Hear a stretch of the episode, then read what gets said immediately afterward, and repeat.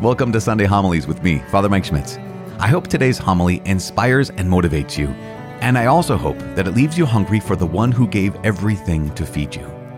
If you want to get this and other Sunday Mass resources sent straight to your inbox, sign up at ascensionpress.com slash Sunday or by texting Sunday to 33777. You can also follow or subscribe in your podcast app for weekly notifications. God bless. The Lord be with you. A reading from the Holy Gospel according to Luke, chapter 14, verses 25 through 33. Great crowds are traveling with Jesus, and he turned and addressed them. If anyone comes to me without hating his father and mother, wife and children, brothers and sisters, and even his own life, he cannot be my disciple. Whoever does not carry his cross and come after me cannot be my disciple. Which of you, wishing to construct a tower, does not first sit down and calculate the cost to see if there is enough for its completion? Otherwise, after laying the foundation and finding himself unable to finish the work, the onlookers should laugh at him and say, This one began to build, but did not have the resources to finish. Or what king, marching into battle, would not first sit down and decide whether with 10,000 troops he can successfully oppose another king advancing upon him with 20,000 troops. But if not, well, he is still far away. He will send a delegation to ask for peace terms. In the same way, any one of you who does not renounce all of his possessions cannot be my disciple. The Gospel of the Lord.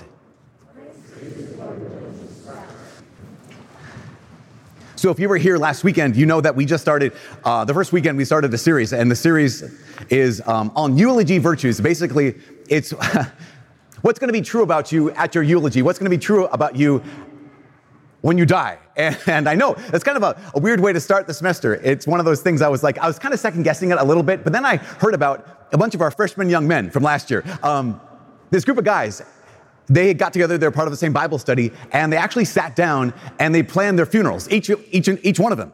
They got together as part of their Bible study and they said, okay, uh, what are the readings we want to have at our funeral? What are the songs we want sung at our funeral? They even made provisions for like uh, how many masses they wanted said for their souls after they died. I'm like, that's awesome. Um, on their own. I didn't even tell them to do this. But I asked them, I said, do you guys also write your own eulogies? And they said, no. So I said, then we need to do this because it's so important. It's so important it's not too early to think about the end. It's not too soon to think about how things will end. In fact, you know, we're, we're launching into this year, this year, this school year. Maybe this is your first school year. Maybe, maybe this is your last school year. Maybe you're not even in school. It's just the next school year. And a lot of us, what do we do? We're gonna, we're just gonna go through the motions. But it's really wise to begin with the end in mind. It's really wise to say, okay, at the end of this year, of these four years, at the end of my life, who is it that I want to be true? What is it that I want to be true about me? And again, we talked about this last week. Not just like, what do I want to be true about my resume?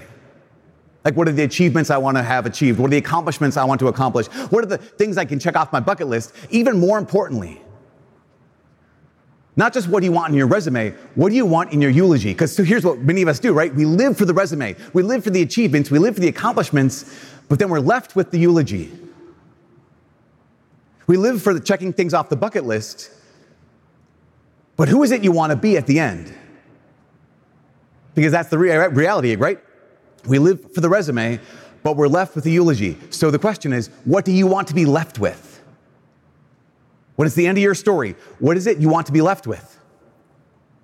Because that's all we'll have. Lou Holtz, right? Lou Holtz, a Hall of Fame coach, coach for, the, for Notre Dame for a long time. At one point, he told the story about how he and his wife, they're empty nesters, and after accruing all this stuff, they lived in their dream house.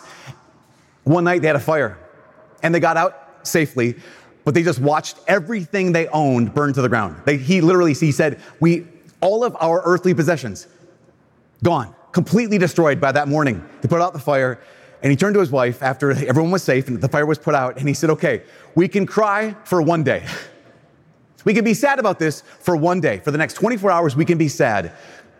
But then we can't be sad anymore. Why? He said, because we didn't lose anything in the fire that we were going to take with us to heaven anyways. We didn't lose anything in that fire that we were going to take with us to heaven, anyways. That's what you'll be left with. That's what any of us will be left with. These eulogy virtues, these things about ourselves, they'll be true. So here's a quick thing. I don't know if you know the etymology of the word eulogy. It simply means good words. So it's at our funeral, right? Someone stands up and they say, hopefully, good words about us. But I think it's important to note this this difference, this distinction between reputation and character. Maybe you've heard this before. Reputation is what people think about you, character is who you actually are. So your eulogy could be great, could be good reputation, but it might not actually be true. We can even lose reputation. But no one can touch our character. Reputation is what people think about us. Our character is who we actually are, who we've become, because that, that's all we're left with. And that's what I mean by like, let's work on this. Let's right now at the beginning of this year, let's work about work on eulogy virtues. And that's actually why we can even talk about this. We can even talk about, no matter how old you are, how young you are, we can actually start working on those virtues right now. So sometimes the resume stuff, you can't work on it yet. Sometimes the bucket list stuff, you can't work on it yet. Like if you have the goal of, I, I, I want to start a business, maybe you can't, do, maybe now is not the right time. I want to start a family, maybe now is not the right time. I, I want to go travel, and maybe now is not the right time. Because there's, when it comes to resume stuff, when it comes to bucket list stuff, there are some circumstances that can get in the way. There are people that can get in the way. There are things like, I don't know, economies crashing. There are things like worldwide pandemics that can actually stop you from working on your resume. The great thing is, nothing can stop you from working on your character. I love this reality that you don't have to wait to start becoming the person you want to be at the end. Even more, I love this. You don't have to get anyone's permission to start becoming the person you want to be at the end of your life. You don't need anyone's permission to begin growing in character. You don't need any season to start growing. You don't need any, any, any, any opportunity to grow. Even if no, one, no one's helping you, it doesn't matter. You can still grow in character right now because here's that, that is. Growing in character is making the decision now about who you, who you want to be later.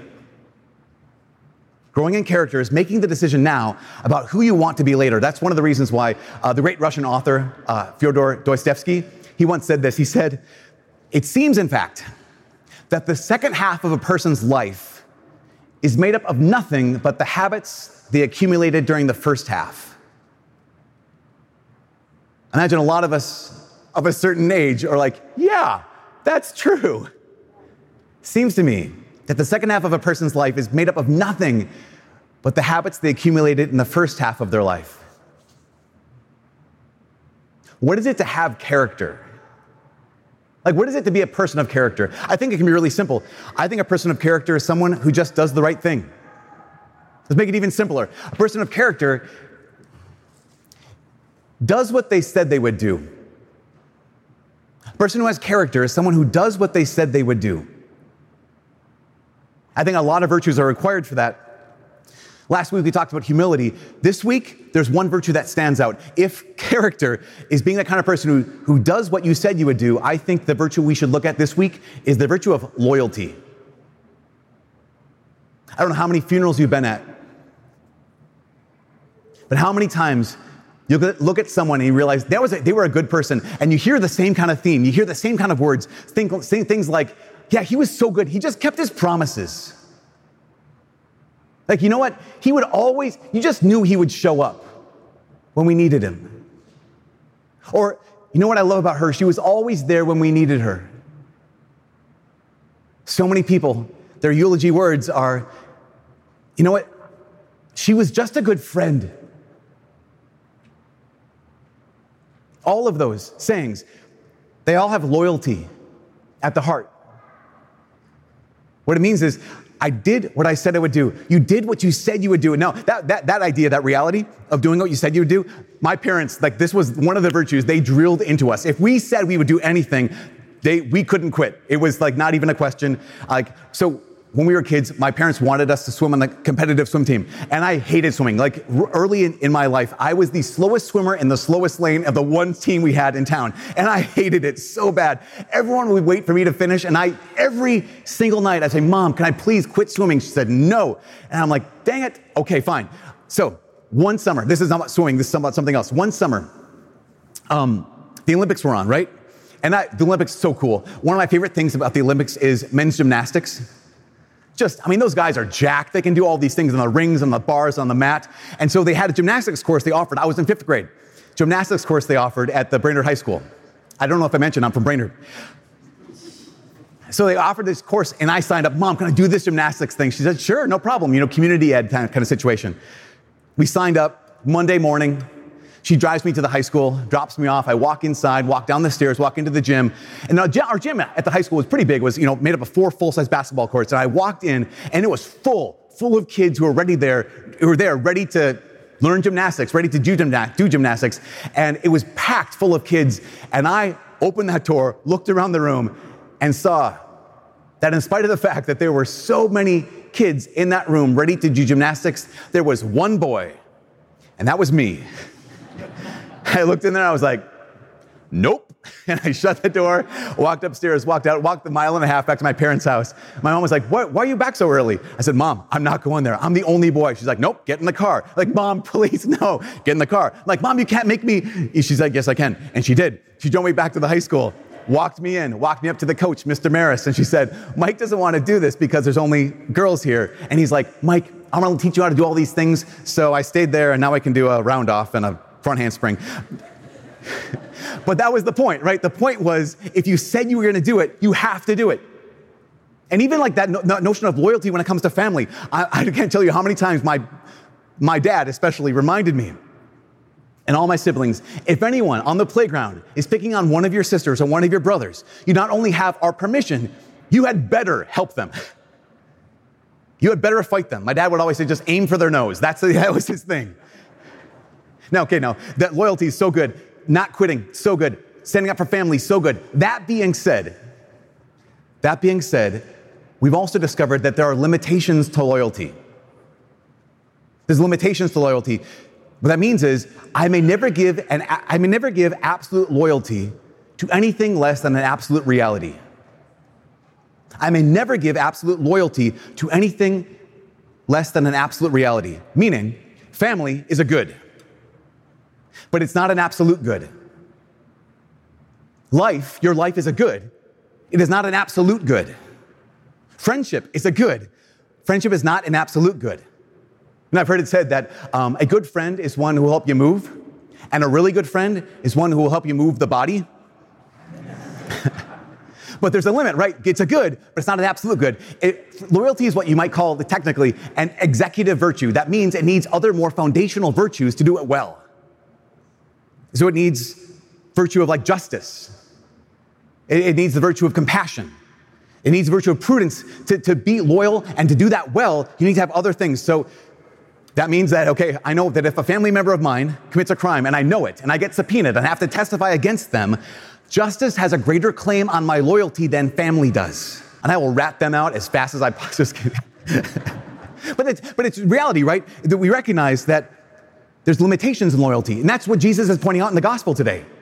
No, Jesus, being a Jewish man, you guys read the Old Testament and you realize so much in the Old Testament is about family. I mean, for crying out loud, the Jewish people are a family. It's the family of Abraham, Isaac, and Jacob. This, the second half of the Ten Commandments. The first one is honor your father and mother. Like, so here's Jesus in a Jewish context. He knows and he supports, because he kind of wrote the whole thing, the value of family, which is a good, but not an absolute good. That's why Jesus can say, if it's between your father and me, it's always me. If it's between your mother and me, your wife and me, your children and me. If it's between your very life and me, it's me. In the gospel today, Jesus is making an absolute claim because he is claiming to be the absolute reality. We can only give absolute loyalty to an absolute reality because there's the limitations of loyalty. At the same time, there's also a liberation in loyalty. There's a liberation, there's a freedom. Why? Because here's my definition of loyalty loyalty is a force that conquers time. Loyalty is a force that conquers time, it's a force that conquers change and transition. What do I mean? Well, I know you've heard this before. Someone, a couple gets married. And what happens? Well, there's time, right? Time happens, change happens, transition happens. And at some point, you hear one of them say to the other, like, you're not the same person. You're not the person I married. Or maybe they come talk to me and they say, here's this person, and they're not the same person that I married. Because there's been time that's passed, there's been change, there's been transition. In fact, sometimes that's really dramatic and sometimes that's really quick. I know of a couple who, not too far from here, a bunch of years ago, they, they, they met and they fell in love, and two years ago, they got married. And not too long ago, she was the bride, was in a car accident, and she suffered a severe traumatic brain injury. And she doesn't think the same. And she doesn't talk the same anymore. And she doesn't act the same. And she doesn't seem the same at all. But she's married. They're married to each other. You know, on a couple's wedding day, what do they, what do they vow? They make a vow I will love you and honor you for better, for worse, for richer, for poorer, in sickness and in health. And they could look at each other and say, okay, this is sickness. That's why loyalty is liberating, right? There's a liberation of loyalty. Because you don't have to ask the question. We don't have to ask the question, should I stay or should I not stay? That's not the question anymore. In fact, I, you guys, I may have said this so often that you're sick of hearing me say this, but there was a wedding just this afternoon of a couple from, from Newman. They became Catholic right here last Easter. They got married today on a Sunday. Who would have thought? But today, just a couple hours ago, they looked at each other and they vowed, they promised to love each other for the rest of their lives. And I always point this out. Isn't it remarkable that on a wedding day, couples promise to love each other. Because of course they love each other on their wedding day. That's why they're getting married. Like, of course they're gonna honor each other on their wedding day. That's why they get married. You know, that's not why they make the promise. They're making the promise on their wedding day because the, they know the day is coming when they won't want to. They know the day is coming when they won't want to love the other one. They know the day is coming when they don't want to choose the other person. They know the day is coming when they don't want to honor the other person. And what they're saying on their wedding day is, when that day comes, I will choose you. When that day comes, I will be loyal. That's the liberation of loyalty. It's, I've already decided. I don't have to struggle with the question, should I stay or should I go? I can struggle with how can we make this better? I can struggle with the, okay, here's where we're at. Where do we go from here? But there's a liberation in loyalty. Because loyalty means remaining true to a responsibility in spite of loss or danger. Loyalty remain, means remaining true to the responsibility in spite of loss or danger. How many times have we been tempted after we've made a promise, after we've said we'd do something, like, well, I said I would, but now things are different. Like, I said I would, but now circumstances have changed. I said I would, I didn't realize how much it would cost. It costs more than I planned, so I want to change my answer now. It's in those moments we have to ask the question who do you and I want to be? Who do we really actually want to be at the end of the story? Because that's the character. That's the eulogy virtue. In the moment, when being true to this responsibility brings with it loss and danger, who is it that I want to be? And of course, it's big things, but it's also in small things. How many times are we in that place where I said I'd hang out this weekend, but something else came up? I said I'd do that thing on Labor Day, but something else came up. It's those moments when we get to exercise who is it that you and I want to be? Loyalty means remaining true to the responsibility in spite of loss or danger. I think Jesus completely understands this. Look at the gospel today. Jesus says, Hey, before you decide, before you build a tower, sit down, ask how much it's gonna cost. You might not wanna build it. Before you go into battle, sit down and see, could you even possibly win? You might not go want to go into battle. And we have to realize that giving our lives to Jesus, that's a big decision. Like making a promise to Jesus, like, I'm gonna follow you with my whole life, it's gonna cost you your whole life. How much are you willing to pay? Because it's gonna cost everything. Realize this this character, this loyalty, doing the right thing will cost everything. I don't know if you caught this in the second reading today. There's this story. There's these three guys. It's kind of a strange story. It can be challenging to us. There's Paul, there's Philemon, and there's Onesimus. Philemon was the slave owner of Onesimus. And I think it's really interesting. Whenever, as Christians, we talk about slavery, and we, we can be really uh, uncomfortable, and that's good. It, I think it shows the triumph of Christianity. Why? We have to realize that for all of human history, for literally all of human history, slavery was a non starter. Slavery was just duh. Of course, we have slavery. We need slavery. We can't do anything without slavery. For all of human history, slavery, slavery was not even a question. Until when?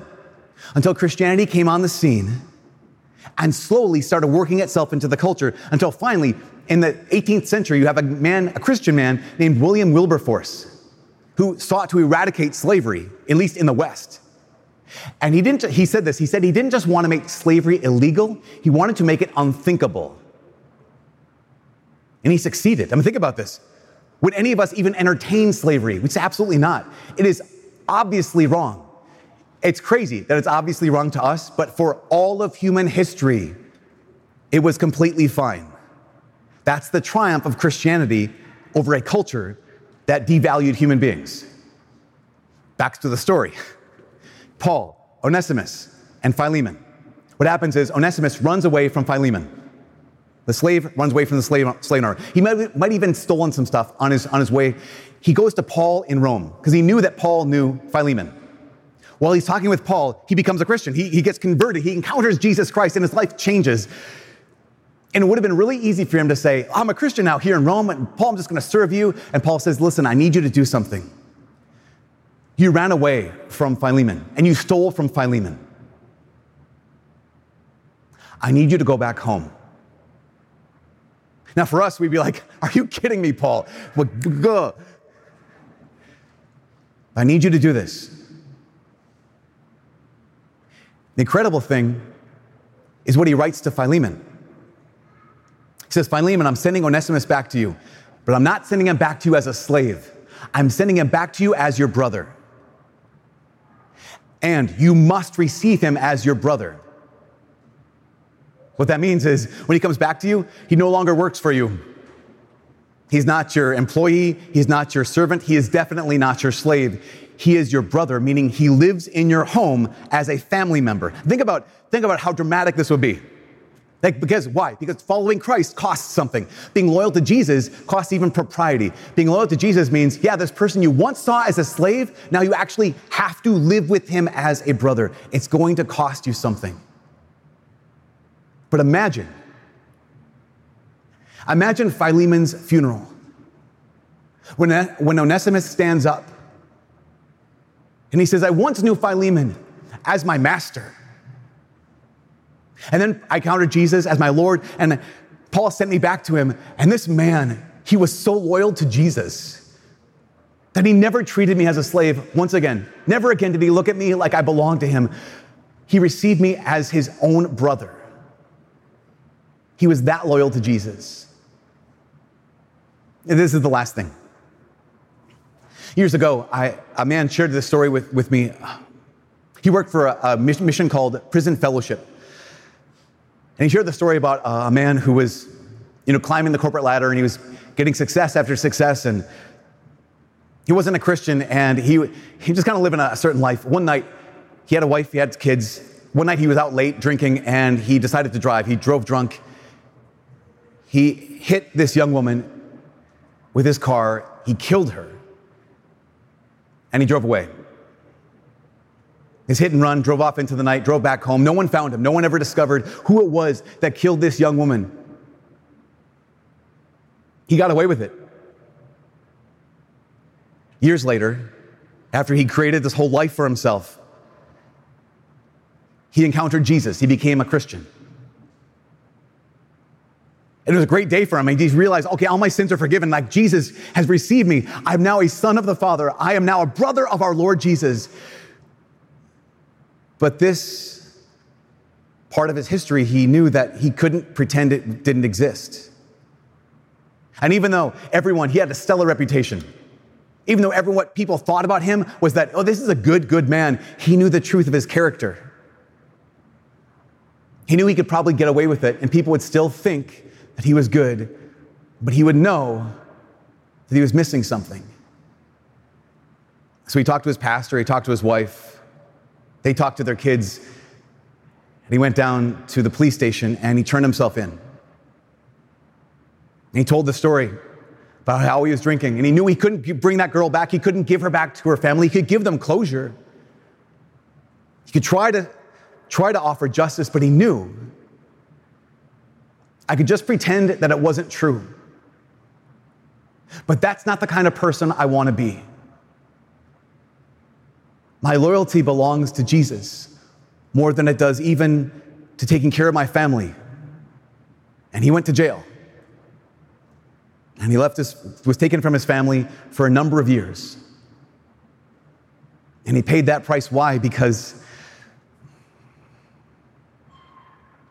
in the end, it's not the resume, resume that matters. In the end, it's not the reputation that we're left with. In the end, all we're left with is our character. In the end, all we're left with is who we are. In the end, all we're left with is the person we've spent this life trying to become. And at the moment of our last breath, that's the person that we'll be. That's the person we'll be left with. That